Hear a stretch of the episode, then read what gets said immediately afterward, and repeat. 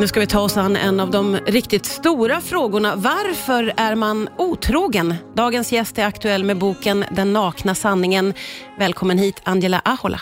Tack så mycket. Du, den här boken den handlar inte om att läka efter en otrohet, utan om den otrognes resonemang och motivation. Varför ville du utforska det?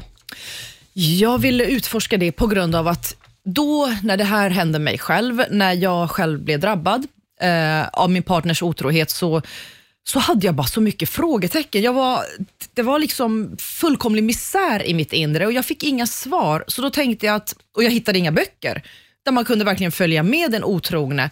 Och Det var liksom det jag sökte, att jag vill förstå. Och Det är absolut inte för att rättfärdiga otrohet, utan det var, det var bara att komma in på andra sidan, medan jag själv satt på ek ekvationen. Ja, jag liksom. förstår. Du ville förstå din egen situation på Ja. ett sätt och det var så du liksom sökte svaren. Ja. Eh, men men eh, hur hanterade du det här i liksom, när det precis skedde, eller den första tiden? Jag gissar att du började inte med att börja fundera på varför. Nej, nej, då var det bara kaos, verkligen. Då var det, jag mådde fruktansvärt dåligt. Så att, nej, det fick ju lägga sig lite och, och saker liksom landade mer och mer på plats. Och först då började jag skriva. Men, men frågetecknen fanns där, så att behovet av att hitta en bok som jag hade kunnat bli tröstad eller hjälpt eller fått förståelse via, den fanns från dag ett. Ja, ja. Och du har ju ägnat dig åt djupintervjuer. Vilka har du träffat? Så att säga? Vilka typer av personer har du träffat? Åh, jag har träffat eh, den andra mannen, den andra kvinnan. Jag har träffat så många bedragna. Det är så många som har skrivit till mig på Instagram, på Messenger. Jag har träffat x antal otrogna. Så jag har träffat hela den här triangeln, otrohetens triangel. Alla parter, alla tre. Och hur har de här samtalen eller intervjuerna varit då? Så vissa av de, de har varit väldigt öppna.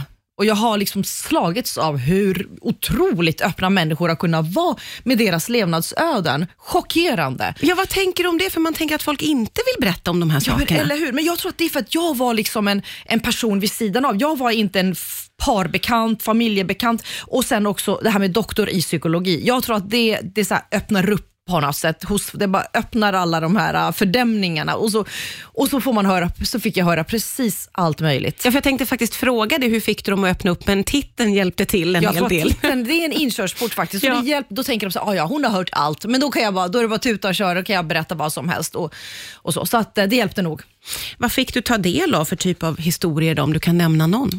Ja, när det kommer till människor som blir bedragna så har jag hört historier om där det har varit en närstående, alltså där ens make, maka har varit otrogen med en närstående. Har varit, eh, jag har hört en berättelse om, om ett par, eller en kvinna, vars, hon och hennes man har två små barn, bebis och en treåring.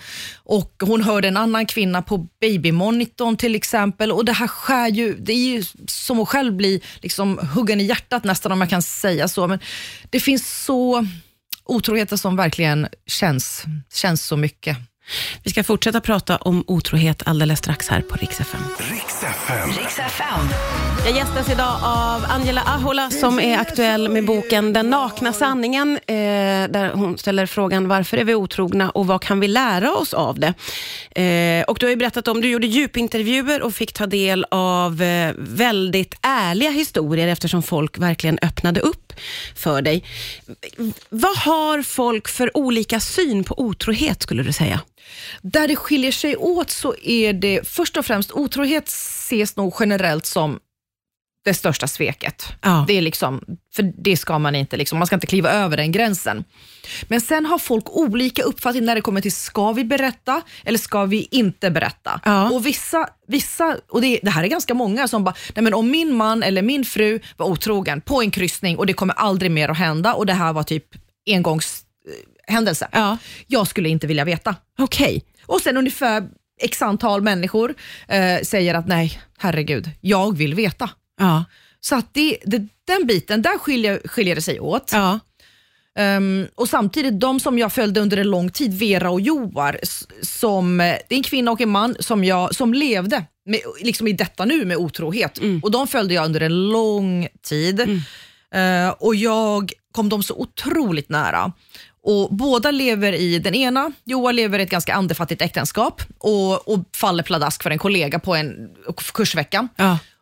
Eh, Vera till exempel lever i en toxisk relation med en man som är kränkande, som är mer eller mindre narcissistisk, otrygg, undvikande och tycker bara att hon är jobbig. Och han klagar på hennes utseende och vikt och hon är bara, fy kom inte nära mig. Och det, Bara det känns ju så här, hur kan man Ja, bemöta en par?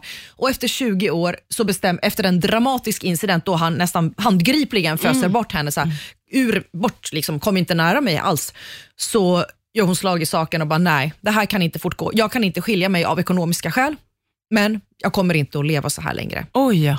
vilket otroligt stort beslut. Hur var det att vara så nära eh, den här typen av relationer? Ja, det var, det var både och. Det var, det var både tufft och det var samtidigt, det hände så mycket och det var så här, åh, en, det var, kändes ju, liksom, jag kände mig hedrad att få, få vara liksom insläppt i, i allt det här. Deras partners visste ju inte om det förstås, men, Nej. men liksom att de här två personerna att jag fick följa med som en fluga nästan på deras axel i deras vardag. De berättade, det känns som att jag fick höra precis allt. De mest känsliga, tunga, tuffa situationer så berättade de och det är det är ju ett stort förtroende. Ja, det är ett enormt förtroende, verkligen. Jag tänker att vi ska prata vidare om hur de här historierna har påverkat dig. Det gör vi strax på Rix FM. Riks FM. FM. Ja, idag gästas jag av Angela Ahola som har skrivit Den nakna sanningen som tar sig an frågan varför är man otrogen? Och vi pratade ju om det att det finns ju väldigt många olika syn på otrohet och det finns ju också, som du var inne på innan här, olika sorters otrohet. Eh, hur har dina intervjuobjekt pratat om det? Ja, det finns ju så många olika sorter och jag har liksom spaltat upp och ofta hänger det ihop med antingen personligheten hos individen, den otrogna. Vissa kommer vara otrogna oavsett. Det är spänningssökare, bekräftelsesökare, otrygg undvikare etc. Och sen finns det relationen som kan vara orsak och då finns det vissa, man saknar sårbarhet, emotionell närhet eller fysisk närhet. Och så det tredje är själva situationen, så mer än som en trigger, att det kan vara berusning eller just en kollega som börjar visa allt mer uppmärksamhet. Men just när det är, liksom, om, om vi säger att du och jag sitter och så här, en, ett one night stand på en kryssning eller på firmafesten jämfört med ett, en, ett år av smussel och liksom att gå bakom ryggen på sin partner. Att människor ser olika på det. Vissa tycker att inget, absolut inget är okej. Det är väldigt många, självklart. Eh, Men sen finns det de som bara, ja, eller de flesta reagerar ändå olika om det skulle spetsas till. Liksom, att, Ja, eh, ja, här har vi blivit förda bakom ljuset, jag, jag här, av min partner under lång tid. Så att det känns ju mer. Ja. Det känns mycket mer. Ja. Och du som eh, själv kommer från den här situationen, hur påverkades du av de här historierna som du fick ta del av när du skrev boken? Ja, bara det faktum att jag själv var bedragen och så liksom heartbroken och ledsen och satt på den sidan så intervjuade jag följde jag dessa personer som levde med otrohet. Det, var förvån det gick förvånansvärt bra om jag får säga det själv. Alltså jag klarade det och det kändes som att jag blev så nära dem och kunde verkligen känna med dem. Ja. Så att eh, ja, jag, på, ja det, min egen läkning skedde ju successivt. Så att, eh, men det var ju väldigt, ja, det var fascinerande och, och jag rättfärdigar inte otrohet på något sätt utan jag ville som en forskare bara, den forskare jag är, belysa objektivt. Så här kan det gå till, så här ser det ut ute i verk, verkligheten. Ja. Vad vill du att folk ska få med sig när de läser den här boken? Jag hoppas att människor får med sig verktyg till dels hur de kan skapa en fantastisk parrelation med den de vill vara med. Och Jag hoppas också att de som lever med otrohet, för det är som sagt var väldigt många som har skrivit till mig och hört av sig, att de kan finna stöd och tröst och lite verktyg till hur ska jag gå vidare?